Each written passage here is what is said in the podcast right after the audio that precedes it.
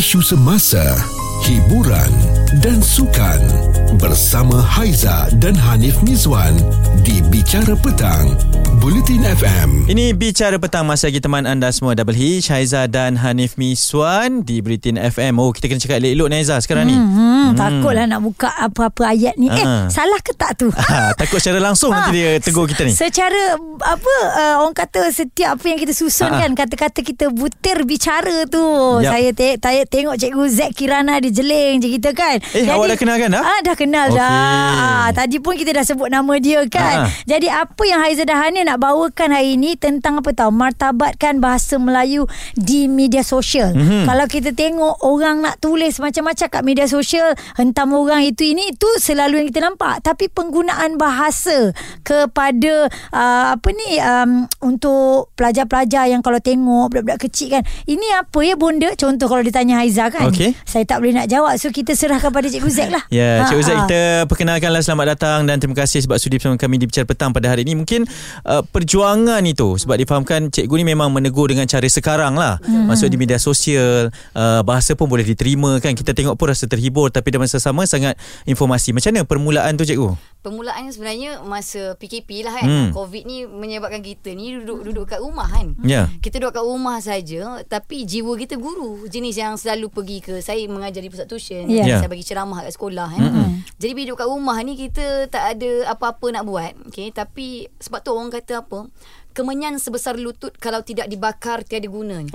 Jap cikgu. Apa terjemahkan Haiza? Terjemahkan. Kemenyan sebesar lutut kalau tidak dibakar tiada gunanya. Kemenyan tu kecil.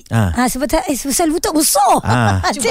Cubaan yang baik. Aduh. Dari sudut pemahaman saya serahkan pada cikgu lah. Sebenarnya maksudnya adalah ilmu sebanyak mana pun yang kita ada, kalau kita tidak sebarkan kepada orang, tak ada makna. Jadi saya duduk kat rumah, ilmu saya ada. Dan untuk kita jadi lebih baik dalam bidang yang kita ceburi kan, sebenarnya kita kena sebar luaskan ilmu kita kan. Setuju. Jadi saya duduk kat rumah, tak buat apa-apa, dan kita tengok pula semua orang mendekatkan diri dengan media sosial kan. Dulu saya anti TikTok contohnya. Sebab saya tengok ramai orang berjoget kat situ kan. Saya tengok macam laruh sangat ni kan. Jangan pandang Haiza cikgu ya. Dia tidak. Saya tengah buat live TikTok ni. Okey. Dan kemudian saya percaya dia tidak. Tapi bila saya fikir balik, kalau itulah medium yang membuatkan anak-anak muda, anak-anak murid saya rasa seronok kan. Mereka mungkin boleh larikan diri sekejap daripada orang kata apa, penat belajar dan sebagainya. Penat belajar PKP sebenarnya masa PKP ni kan. Belajar dekat dalam talian ni. Jadi saya kata tak apa, biar aku gunakan saluran ini, media sosial ini sebagai tempat aku mengajar. Jadi mungkin dalam mereka berhibur sekurang-kurangnya 10% ada tentang pendidikan pun saya dah cukup bersyukur dah. Dan lagi pun saya dapat, orang kata apa, kita dapat gilapkan kembalilah kita punya teknik mengajar. Jadi itu adalah permulaan kenapa saya mengajar melalui media sosial. Adalah disebabkan PKP, saya duduk kat rumah, tapi dalam masa yang sama saya nak sebar luaskan ilmu saya. Hebat kan. Dan sekarang ni pun budak-budak kalau nak belajar pun di hujung jari je, dia cari je Cikgu Zack kan. Saya takut nak cakap banyak ni. Cikgu, saya cakap tadi ada salah tak cikgu? Jangan beri peluang. Bahaya nanti. Awas, kalau cari nanti takut sampai esok tak habis. Nanti sebutir-sebutir dia betulkan. Bukan apa cikgu, kita bergurau saja sambil santai tu kita memberikan informasi. Tapi nanti ada soalan yang kita nak tanyakan juga. Lalang Cikgu Zack dah dekat sini kan. Kekal terus dengan kami. Ini Bicara Petang, cerita viral bersama Haiza dan Hanif Mizwan di Bicara Petang, Bulletin FM. Haiza dan Hanif Mizwan, double H, campur pula lagi satu huruf Zack. H Zack. Okey, anda dengarkan kami di Bicara Petang, Bulletin FM. Sekarang ni kalau kita lihat cara orang bercakap kan, kadang-kadang dah jadi takut. Sebab apa? Bila ada cikgu yang menegur penggunaan bahasa. Tapi untuk Haiza sendiri kan Nik kan, saya rasa teguran itu penting daripada kita membiarkan dia larau tak tentu arah gitu kan. Dia pula raw juga. Contoh kan. Kalau tak dipecahkan ruyung, manakan dapat sagu. Saya pun sajalah nak tunjuk saya ada peribahasa. Walaupun macam tak ada kena-mengena cikgu kan. Okey cikgu, alang-alang dah berada bersama dengan kita ni. Kita nak tanya juga. Sekarang ni kan degup, denyut semua tu kan cikgu kan. Kita faham, kita sangat meraihkan apa yang cikgu berikan. Informasi tersebut kita sukalah Haiza kan. Kita pun bercakap di sini. Tapi apabila berlakunya kisah-kisah sebegitu, kita tahu dia mendapat pelbagai sambutan. Reaksi. Sampai kita pun belajar lah, kita tengoklah kan apa maknanya sebetulnya. Macam mana cikgu hadapinya cikgu? macam mana saya hadapi sebenarnya pengalaman saya sebagai guru yang tak seberapa ni lah. Tapi sebelum saya jadi guru, saya jugalah pelajar. Yang mana yang saya belajar daripada kecil sampailah saya besar, saya praktikkan yang sama. Dan saya, bagi saya, apa yang kita belajar dekat sekolah itu yang sewajarnya kita terapkan dalam kehidupan seharian sampailah bila-bila ya. Tetapi apabila kita bercakap sebenarnya, bila sebut tentang mazhab, dalam bahasa Melayu pun ada banyak mazhab kadang-kadang. Contohnya kepercayaan kita terhadap pakar tata bahasa yang ni dengan pakar tata bahasa ni, kita ada dua orang yang utama contohnya kan. Jadi memang sentiasa ada persimpangan dekat situ ya. Tetapi kalau saya sebut tentang degup dengan denyut itu, sebenarnya jujurnya cerita di kisah dia adalah student saya yang suruh saya dengar lagu tu. So bila saya dengar, saya tahu ke orang kata apa, boleh pakai denyut tu ada denyut tu ada. Tapi selepas 3 hari, sebab saya tak tahu lagu ni popular, sebab saya dengar lagu Melayu lama. Dan kita dengar lah. Itu jantung kan. Jantung kan. Geram pula kita menengokkan reaksi saya. Jadi tapi selepas 3 hari saya dengar, saya obses dengan lagu tu. So selepas 3 hari saya dengar, alamak, ada sesuatu yang tak kena. Saya teringat soalan-soalan yang saya pernah jawab, soalan-soalan saya bagi kepada pelajar kan, kekeliruan ini. Jadi masa itulah saya tergerak hati untuk betulkan. Tetapi niat saya hanyalah untuk audiens saya itu student je lah, pelajar saja. Yang betul-betul cikgu nak tunjukkan saja. Ya betul lah. Sebab memang wujud ketepatan istilah tu memang wujud. Tapi cara saya tegur memang santai. Jadi siapa yang kenal saya di Instagram, mereka tahu saya tegur santai. Saya sebagai cikgu Zack Kirana yang memang jenis happy go lucky, jenis yang memang sempoi saja kan. Tetapi apabila dia dah orang kata apa, adalah golongan sastra yang mungkin rasa tercabar ke, bagi saya kalau mereka nak mengkritik saya, saya tidak ada masalah. Sebab bagi saya kita bebas untuk menyuarakan pendapat. Tetapi apabila dia sudah menyentuh sensitivity, dah sampai orang kata apa, kita menggunakan kata-kata yang tidak patut kan? Dah jadi bully cyber. Betul, dah jadi bully cyber. Jadi itulah yang menyebabkan saya rasa saya akui tertekan sedikit. Tetapi kita kekal positif sajalah. Tapi seminggu ni memang Allah duga saya. Dan akhirnya semalam saya dapat ketenangan selepas seorang pakar tata bahasa, inilah kiblat tata bahasa kita, iaitu Profesor Emeritus Datuk Dr. Nik Safiah Karim. Yang memang kitab tata bahasa dia adalah rujukan utama.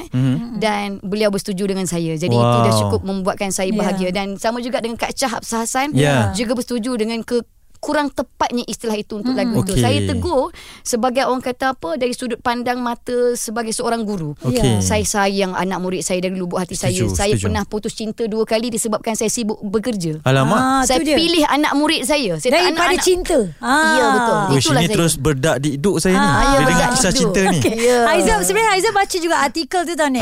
Yang ditulis dekat Berita Harian tak silap saya. Dan bila Kak Chah cakap daripada orang yang memang betul-betul hebat bercerita tentang penggunaan bahasa ni, yang kita fokuskan kat sini adalah apa yang Cikgu Z kata, berkenaan dengan penggunaan yang sepatutnya, ketepatan dia. Sebab saya cikgu bahasa Melayu.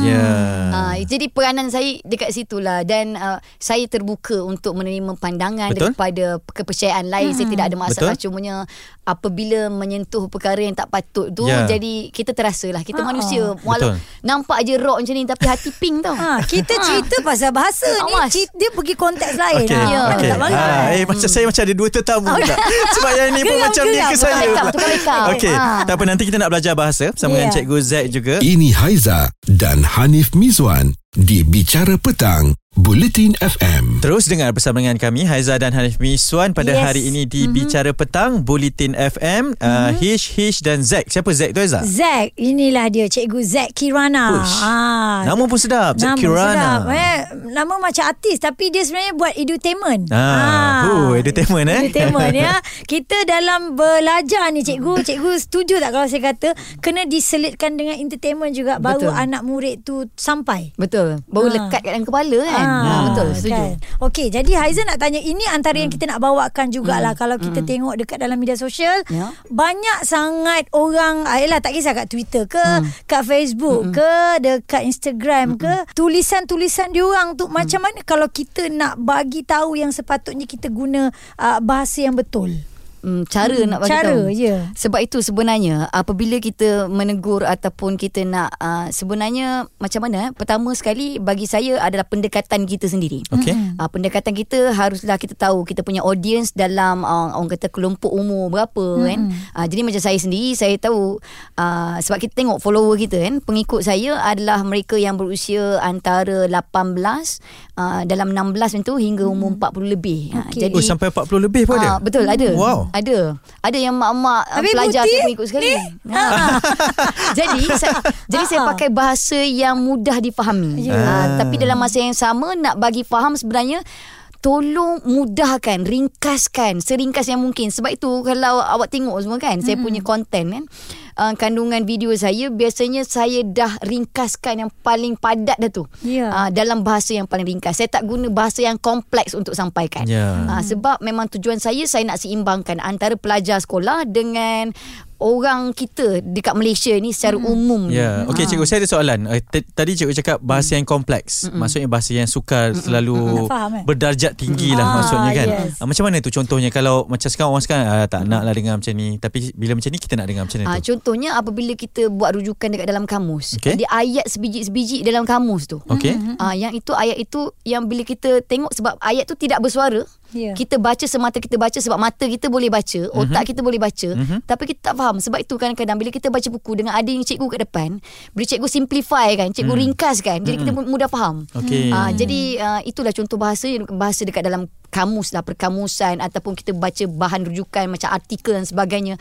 Memang kompleks, tapi bila ada orang cerita ni senang sikit. Macam saya cuba jadi seorang pencerita kepada apa yang saya tahu dalam bidang bahasa Melayu. Cikgu petang-petang ni alang-alang dah ada ni sambil memandu ni, apa yang boleh cikgu ceritakan bagi kita sikit pembelajaran lah. Mungkin apakah kesalahan-kesalahan yang common berlaku, yang selalu sangat berlaku dekat penggunaan ataupun bila kita bercakap ni selalu cikgu. Saya ada satu dah tadi dia cakap common. Salah tu. Cikgu betul kan? Salah kan? Tak boleh lah campur. Okey. Ada satu lagu Mambai ni. Tapi perkataan tu selalu ada dekat dalam karangan. Lagu Mambai bunyi dia, beribu bintang di langit kini menghilang. Kau ilhamku. Kau ilhamku. Sedap. Beribu dekat depan tu sebenarnya ada kesalahan tata bahasa. Kita dengar betul je, yang mana salah. Tapi yang boleh dimaafkan. So kita tengok perkataan beribu tu sebenarnya. Ribu tu tapi dia tak spesifik berapa ribu, mungkin 1,200, 3,400 mungkin kan. Sebab kita dengar tu bila beribu banyak. Banyak. Maksudnya nilai dia tak tentu kan. 3,400 tu. Jadi bila kita tengok nilai dia tak tentu, kita tak tahu spesifik dia berapa dan dia diberikan imbuhan ber dekat depan. Kita patut gandakan dia. Beribu-ribu sepatutnya. Sebab itulah berbagai-bagai, berpuluh-puluh, berjuta-juta. Jadi kalau kita sebut berbagai salah. Berbagai-bagai imbuhan ber diikuti dengan nilai tak tentu. Gandakan dia. Dan satu lagi kita belajar, ingat tak cikgu ada share kan, dipermudahkan. Itu salah. Dipermudah. Sampai sekarang baru aku cakap betul. Dan untuk pengetahuan cikgu Zack, setiap kali saya cakap semoga dipermudahkan, dia terus berhenti kat situ. Stop. Dipermudah. Dia akan cakap sebab cikgu Zack cakap macam tu. Pahala kepada cikgu. Saya rasa bersyukur lah itu. Alhamdulillah. Inilah yang saya nak sebenarnya. Dan satu lagi, kalau kita lihat dekat dalam media sosial, cikgu selalu bagi tahu kepada orang yang tengok ni yang mana satu perkataan betul, yang mana satu perkataan salah. Kejap lagi kita akan sambung ni Bicara Petang bersama Haiza dan Hanif Mizwan di Bulletin FM. Saya Haiza bersama dengan Hanif Mizwan, terus teman anda di Bicara Petang Bulletin FM setiap hari Isnin hingga Jumaat pukul 3 sehinggalah pukul 7. Kita bawakan orang-orang yang hebat untuk berkongsi tentang bahasa. Hari ini kita ada cikgu Zack Kirana. Betul, terus kita rasa pun hebat ni, duduk pun tegak je bila ada cikgu Zack Kirana ni. Takut nanti dia cakap duduk pun kena betul-betul tak ada cikgu saja bergurau. Okey cikgu, tadi Haiza dia cakap berkenaan dengan penggunaan ayat yang betul Haiza macam mana tu? Sebab saya tengok dekat dalam laman Instagram cikgu sendiri, dekat IG stories tu cikgu ada share. Seronok jugalah bila quiz bila cikgu suruh teka kan, yang mana satu perkataan yang betul. Pilihan jawapan dia ada 3, ada 4 kat situ, 1 saja, 2 dan 3. Tu memang betul-betul bawa kita macam balik sekolah semula cikgu. Betul. Jadi bagi cikgu sendiri kan, keputusan jawapan yang cikgu terima dekat dalam media sosial, cikgu buat kuis tu Cikgu tengok adakah kebanyakannya alert dengan kesalahan bahasa ataupun tidak? Sebenarnya kalau saya tengok berdarah lah mata saya. Secara jujur memang berdarah dalam mata saya. Berdegup tak? Ya, berdegup, berdenyut, semua meletup. Semua ada digabung. Jadi jujurnya lah kan, saya, sebab saya tahu nanti saya akan selesaikan masalah mereka. Yang saya letakkan, sebab setiap tahun saya akan buat kuis bahasa Melayu mega. Okay. Setahun sekali saya akan buat. Jadi biasanya masuk bulan, dekat-dekat bulan Ogos, bulan kelahiran saya. Jadi saya buat lah biasanya. Berapa bulan tu? 27 lambat lagi. Okay. Jadi Ingat. Noted. Jadi bila tiba dekat dengan bulan 8 tu saya akan buat. Masa tu lah saya tengok, sebab setiap tahun akan ada follower baru kan, ada pengikut baru. Okay? Jadi bila saya tengok semua, bila saya uji, saya perasan macam tahun lepas bila saya buat kuis mega tu, lepas tu saya buat kuis kecil-kecil, lepas tu jawapan dah semakin baik. Maksudnya mereka dalam kelompok pengikut yang sama. So tahun ni lepas yang saya buat yang dipermudah tu, yang tu pengikut saya naik mendadak sikit yang tu. Jadi saya tahu okay, ada pengikut baru ni, mesti dia orang ni banyak tak tahu lagi ni. Saya kata macam tu lah. Jadi saya buat kuis mega kali ni, memang berdarah mata. Itulah berdarah mata. Memang kesalahan penyertaan banyak, semakin banyak, lebih 30,000 yang menyertai. Kesalahan juga banyak. Sangat banyak. Saya tak tahu macam mana nak ungkapkan dengan kata-kata. Okey, kejap cikgu Okey, sambil kalau, sebab kami berada di studio, kita nampak secara visual. Live lah cara cikgu ni bercakap. Memang macam dalam video. Betul. Kalau nak tengok juga, kami ada live di TikTok Bulletin FM ni. Boleh tengok reaksi cikgu ni tau. Betul. Sambil mandu tu, tapi hands free lah ya. Jangan sambil mandu tengok pula tau. Alright. Dan kita nak belajar juga tentang peribahasa lah ni. Peribahasa. Kalau kita tengok peribahasa yang banyak orang pakai sekarang ni, peribahasa lama cikgu betul. Ada tak wujud peribahasa baru cikgu? Kalau ikutkan dah tak ada pembaharuan dari segi peribahasa tu, dah tak wujud. Tapi kita ada satu kategori peribahasa ini yang memang diambil daripada slogan ataupun kita panggil sebagai kata-kata hikmat. Contohnya usaha tangga kejayaan. Itu baru tu. Walaupun baru dia tu setakat baru mungkin Haiza belum lahir pun dah wujud dah usaha tangga kejayaan contoh. Tapi bunyi dia moden. Itu kita panggil slogan lah tu, ataupun kata-kata hikmat. Dan ada juga simpulan bahasa yang dua petah perkataan tu. Contohnya hidung tinggi tu dah lama. Kita ada juga perumpamaan yang ada bak bagai umpama seperti kat depan laksana tu semua kan. Ada juga itu lama. Banyak betul nak masuk dalam kepala. Tengoklah fikir laksana. Bak bagai seperti umpama laksana. Jadi kesimpulannya dah tak ada pembaharuan lain. Selain daripada kita ada kata-kata hikmat, itu yang paling terbaru, yang memang tak ada penambahan lain dah. Cikgu, saya terus nak tertanya lah, sebab saya tengok cikgu ni memang sangat cintakan bahasa kan. Dengan image sebegini kan, memang nampak macam dua direction yang berbeza ni. Tapi macam mana sebenarnya dengan bahasa, tiba-tiba boleh ke arah bahasa? Sejak bila terpupuknya cinta kepada bahasa ni? Saya cinta akan bahasa saya, bahasa ibunda saya, ketika saya 6 tahun. Arwah ayah saya jadikan saya sebagai pembaca berita dia. Dia manfaatkan saya. Dulu masuk tadika lambat, 6 tahun baru masuk tadika. So 3 bulan saya dah pandai baca. So arwah ayah saya balik rumah dengan bawa surat khabar. Dia letak, dia kata baca daripada muka surat 1 sampai muka surat belakang, dia duduk kat kursi malas. Masa saya umur 6 tahun, saya dah tahu tentang isu-isu dalam negara, luar negara, jenayah, nasional, isu sukan dan sebagainya. Saya dah tahu dah. Sebab membaca. Jadi lengguk bahasa dalam surat khabar. Surat khabar dulu memang bahasa memang cantik lengguk dia kan. Betul. Jadi saya terikut dengan bahasa. Sebab itulah salah satu cita-cita saya ialah untuk menjadi pembaca berita. Ini nak kena buat ni. Dah tercapai belum? Dah tercapai ke belum? Saya baca berita untuk arwah ayah saya pun dah cukup menggembirakan saya. Baik. Tapi kita kasih jadilah nanti. Kita noted. Baik, menarik. Itu antara yang kita perincikan. Sebenarnya kita nak simpan lagi Cikgu Zack Kirana bersama kita ni, Haiza kan. Anda kalau nak saksikan ada konten-konten menarik bersama dan Cikgu Zack Kirana ni, anda jangan lupa untuk follow Instagram kami, TikTok kami @bulletinfm. Cerita viral bersama Haiza dan Hanif Mizwan di Bicara Petang, Bulletin FM.